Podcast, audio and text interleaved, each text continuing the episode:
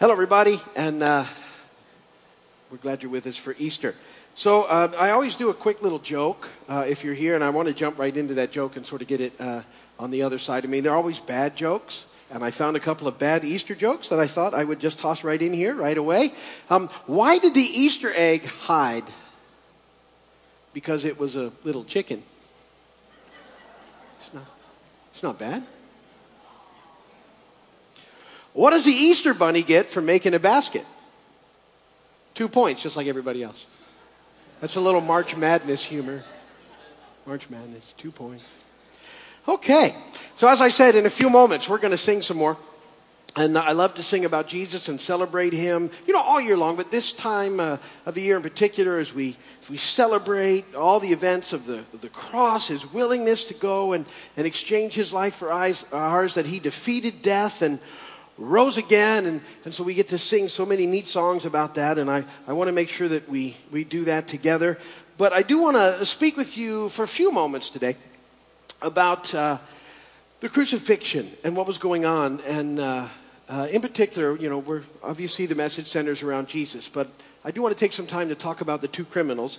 And uh, I think they, they really add some neat things to the story. So the scripture reading today is in Luke 23, 32 through 43 it says, Two other men, both criminals, were also led out with him to be executed. When they came to the place called the skull, there they crucified him along with the criminals, one on his right, the other on his left. Jesus said, Father, forgive them, for they do not know what they're doing. And they divided up his clothes by casting lots. The people stood watching, and the rulers even sneered at him. They said, He saved others. Let him save himself if he is the Christ of God, the chosen one. The soldiers also came up and mocked him. They offered him wine vinegar and said, If you're the king of the Jews, save yourself. There was a written notice above him which read, This is the king of the Jews. One of the criminals who hung there hurled insults at him. Aren't you the Christ? Save yourself and us. But the other criminal rebuked him. Don't you fear God, he said, since you're under the same sentence? We are punished justly for we're getting what our deeds deserve. But this man has done nothing wrong. And then he said, Jesus, remember me when you come into your kingdom. And Jesus answered him, I tell you the truth, today you will be with me in paradise. Blessed be the word of the Lord. I love that passage of scripture. There's so many neat things going through there. But what I want to talk about today, and this is point number one in your notes, I want to talk about the two criminals, as I said, so you can, you can write that in there. The two criminals. Now, in the Gospel of Matthew, we get a little clue about what's going on here before our Luke account. In Matthew 27 44, it says, In the same way, the robbers who were crucified with him, the criminals crucified with him, also heaped insults on him. So here in this account, we see that both the criminals crucified are hurling insults at Jesus, but then something changes. Luke 23, 39 and following. One of the criminals who hung there hurled insults at him. Now, just one. Aren't you the Christ? Save yourself and us. But the other criminal rebukes him. Don't you fear God? Since you're under the same sentence, we're punished justly for we're getting what our deeds deserve. But this man has done nothing wrong. Something changes. What changes? Well, there at the cross, um, the, there's this mob mentality hurling insults at Jesus. And this mob includes the priests and the soldiers and the criminals. And in the midst of the insults, at the height of his suffering, Jesus says this in Luke 23 34 Father, forgive them, for they do not know what they're doing. And one of the criminals hears it he hears Jesus talk about forgiveness and it catches his attention. Jesus was suffering on the cross for something he had not done. And you know, a normal reaction would have been one of, of anger. But Jesus displays the height of divine love. Father, forgive them. And so, what's going on with these two criminals? And, and how is this such a big deal? And what's happening in the story? I want to tell you just quickly these two criminals, they're not named in the Gospels. Church history has gone back and given them backstory and all sorts of other things going on, but they are not named in any of the gospel accounts in the Bible. They remain nameless, and I believe there's a significant purpose for this. And here it is. Bear with me. Point number two you're one of them. There's two criminals, They represent all of us in the room. All of us are criminals. You're a criminal. I'm a criminal. We're all criminals. Let me explain. Romans 3:23 says, "For all have sinned and fall short of the glory of God." All means all. All of us have sinned, and by that we're all criminals in effect. And and if that concept, you know, offends you, you need to hear this. See, most people tend to view uh, they have this view that people are either good or they're bad. It's the predominant view in our culture. There's good people and there's bad people. And let me just say right off, right off the bat here so that nobody gets, you know, listen, I, I think in this room, some of you are really, really nice, but none of us is good. We're not good people. And you think, what are you talking about? I'm a good person. And, and here's, here's where the problem comes with that whole thing. It's so subjective, the reality of, of what good is and not good is. See, if, um, you know, what defines really what good looks like? Are you good if you're good most of the time or just some of the time? Are you good if you've done more good stuff than you have done bad stuff? And see, we can almost always look around and find somebody that's we think is worse than us, and, and all of a sudden, by comparison, we feel, well, at least I'm not like that guy or that person, so I must be a good person. And, and the problem is, if we think we're good person, deep down, we almost always get this thought that God owes us something. Well, I'm a good person, so God and I are okay. And this, this good and bad person thing permeates our culture. It's what, if you talk to people, they think that's what the issue is. But it's not. It's not about good people and bad people. Here's what it's all about people who get that they're criminals and repent, and people who don't. That's the two sort of things that we find ourselves in. We're, we're all criminals because we've all sinned. We all deserve the cross. Jesus now, he goes on our behalf, but how we and what we deal with that makes all the difference uh, in our lives and in the world. And so, the, the really big question about all this, and this is point number three, is which one are you? There's two. Which one? are you? Because Jesus didn't come to make bad people good. He came to give criminals who deserve death life. That's why he came. Romans 6:23 says the wages of sin is death, but the gift of God is eternal life in Christ Jesus our Lord. The apostle Peter says this in 1 Peter 2:23 and 4. They called him every name in the book, this situation, and he said nothing back. He suffered in silence, content to let God set things right. He used his servant body to carry our sins to the cross so we could be rid of sin, free to live the right. Two criminals. One of them in this story walks into paradise with Jesus. The other one doesn't. One of them gets it, and one of them doesn't. One of them realized it wasn't about good or bad. He repents, the other one doesn't. And that's the issue. That's the issue that Easter brings up in our lives. We're all sinners. We've all messed up. We're, we're criminals. And, and we're never going to be good enough in our own strength. It's not about good and bad. It's about this idea of understanding that Jesus forgives if we ask and repenting. And then he gives us life. Just like he did to the, the criminal who repented. The criminal who repented wasn't a good person.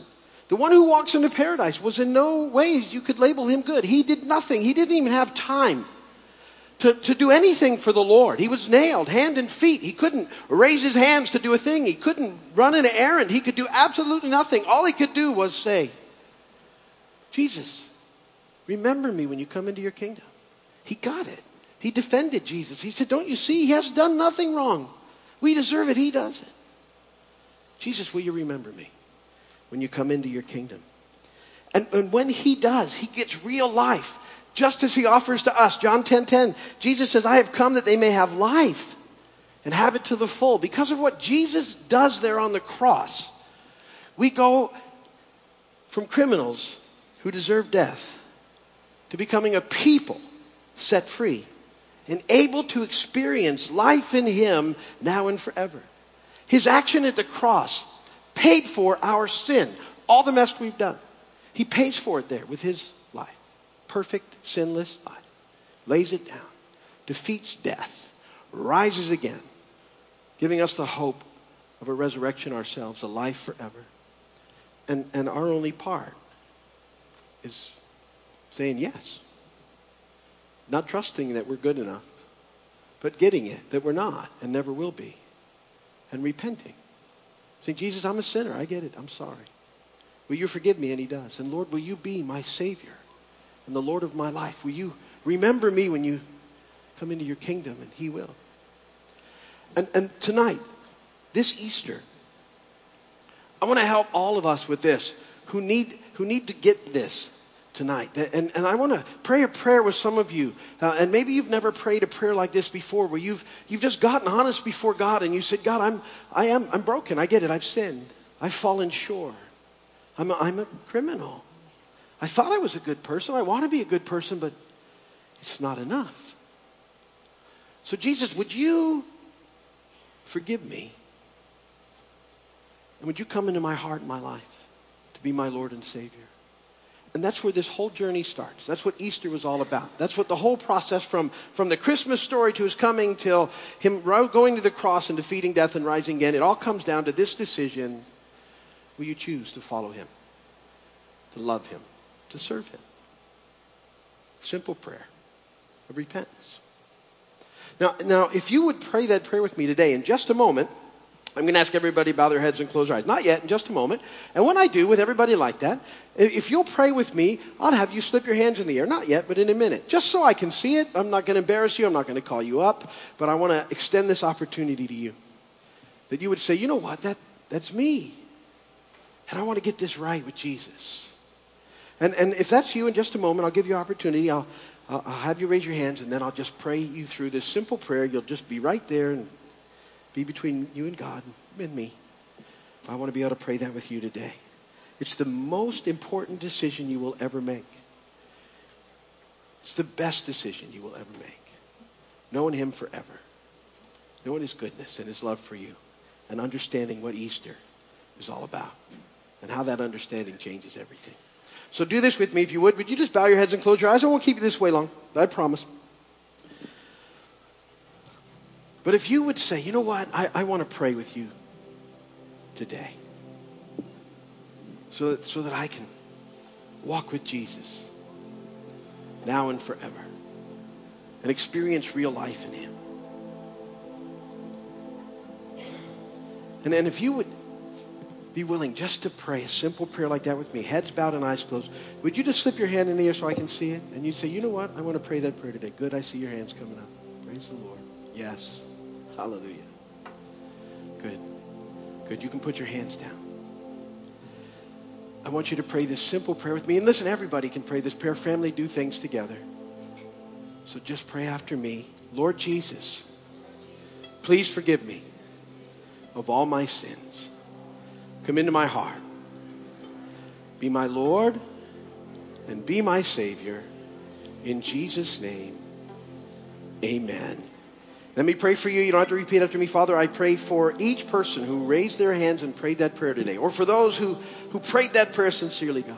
And I ask now, Lord, that you would just fill them completely with your spirit, that they would know how much you love them, that they would know this is the beginning of life with you now and forever. They stand washed and cleansed in you because of what you've done.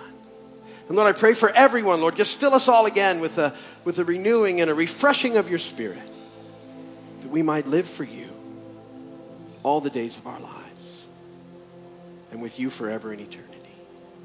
You are an awesome God.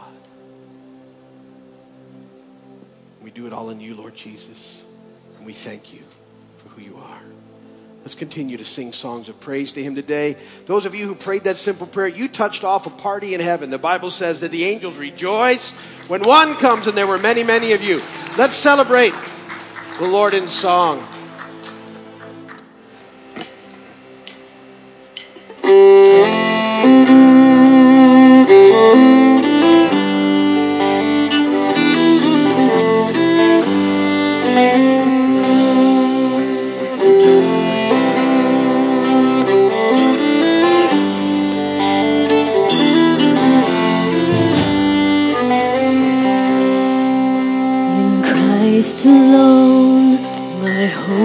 Is found.